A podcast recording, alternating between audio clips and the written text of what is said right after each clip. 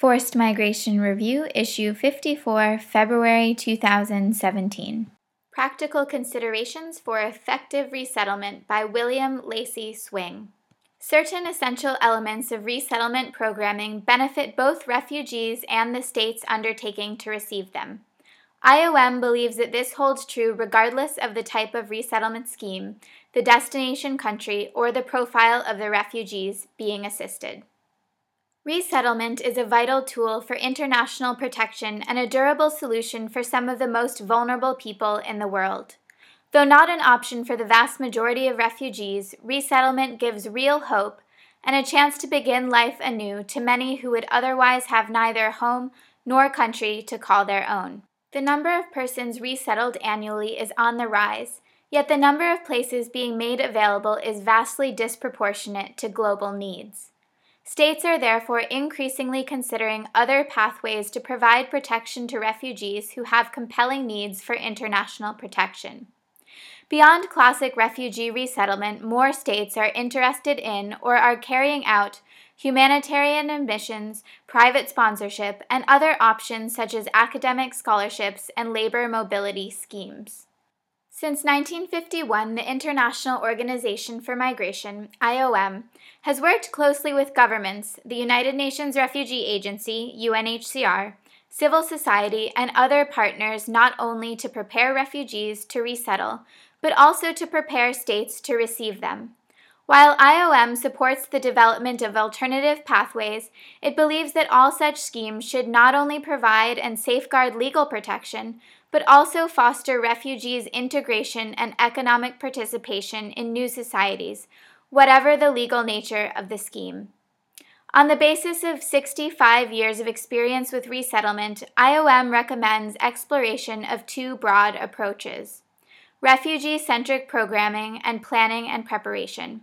Underpinning both is the ever present need for close, regular consultation with all concerned and strong, informed partnerships. Resettlement is complex and resource intensive and must involve the synchronized actions of many partners within and outside the state. Refugee centric programming. Successful resettlement programs are refugee centric and have protection as their main driver. Resettlement programming should include a range of pre departure and post arrival services and be designed and implemented to support refugees and counterparts at every phase of the resettlement process. This means ensuring that refugees move in a safe and dignified manner and that they are empowered, well informed, and properly prepared for third country resettlement and integration into welcoming communities. The need to involve, empower, and prepare refugees applies whether states are resettling 100 people or 100,000 people. Refugees are eager to learn as much as they can about the resettlement process and what awaits them in resettlement countries, those countries offering to resettle refugees, with or without the intervention of official resettlement actors. This means that people seeking to be resettled can and do misconstrue or pick up inaccurate information which may influence their decision to undertake resettlement. Providing refugees with accurate, objective information about the resettlement process and of the country of destination can help refugees to participate actively in the process and make an informed decision about resettlement. Planning and preparation. Careful programming before departure lays the foundation for successful integration. During the planning phase, resettlement countries should engage with refugee hosting countries early on to gain their support for program objectives and should consult with appropriate parties to set realistic timeframes and to develop a predictable and manageable refugee departure and arrival pipeline. Government officials in resettlement countries should coordinate closely with receiving communities to ensure that sufficient reception capacity is available. At some point, better earlier than later, all stakeholders will need to consider the needs and concerns of each refugee, their health and well being, arrangements for their safe travel, and the prospect of their meaningful integration. States need to ensure timely, high quality processing of resettlement applications.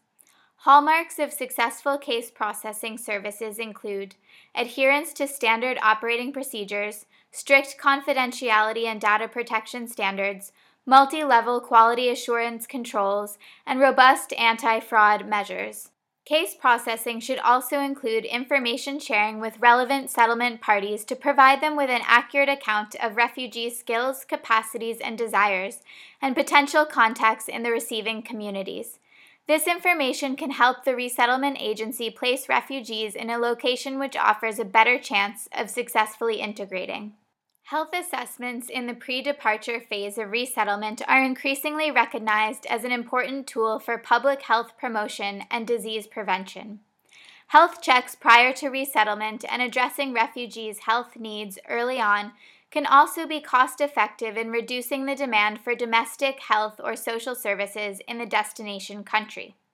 Health related assistance before, during, and after travel is a key requirement to ensuring a safe and dignified journey for refugees with medical conditions or other health needs. Referrals for additional investigations or stabilization treatment prior to departure, special travel arrangements, and the provision of medical escorts are all important components in mitigating risk during travel. The efficient, timely exchange of medical information also allows resettlement agencies to prepare adequately for the arrival of refugees and ensure continuity of care. Pre departure orientation goes far beyond simply sharing information about the receiving country. It prepares refugees by helping them to develop the skills and attitudes they will need in order to succeed in their new environment. It also addresses the psychosocial well being of refugees, taking into account the social, anthropological, cultural, and psychological aspects of resettlement. Orientation must address the real concerns of participants and emphasize cultural adaptation, intergenerational communication, gender roles, changing family dynamics, and other challenges. Innovative approaches to pre departure orientation can be used to reinforce the linkages between refugees before they leave and people in receiving communities. For example, the use of video conferencing before arrival can add a reassuring human touch to the process by introducing social workers or previously resettled refugees who can act as mentors for refugees going to that same country. It builds trust between people and can help in managing expectations of refugees and address any fears they may have. In addition, the time between selection and departure can best be used to improve refugees' prospects for labor market integration by building their confidence, preparing them for interviews, identifying transferable skills, and encouraging them to pursue both language and vocational skills training after their arrival. Ensuring the safe and dignified movement of refugees is central to any resettlement operation.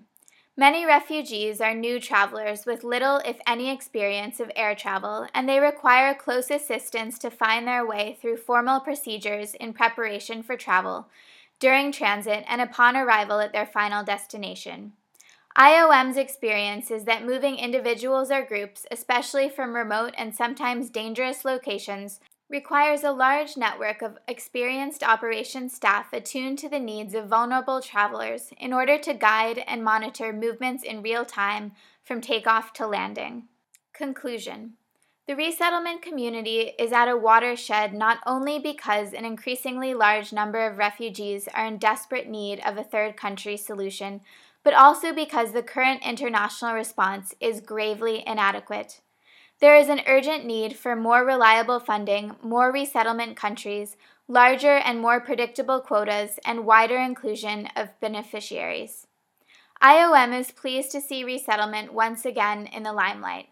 In the wake of the Leaders Summit on Refugees in September 2016, and given current work to develop global compacts on refugees and migrants, IOM continues to urge states to exercise leadership with compassion and generosity towards refugees and vulnerable migrants in need of protection, including through resettlement. Ultimately, resettlement is not about programming, processes, or procedures. It is about providing sometimes life saving but always life changing international protection to fellow human beings in need. As resettlement practitioners, we need to do our best to help their lives change for the better. William Lacy Swing, ODG at IOM.int, Director General, International Organization for Migration, www.iom.int. FMR is an open access publication. You are free to download, copy, distribute, or link to this article as long as it is for non commercial purposes and the author and FMR are attributed. All articles published in FMR are licensed under a Creative Commons Attribution Non Commercial No Derivatives license.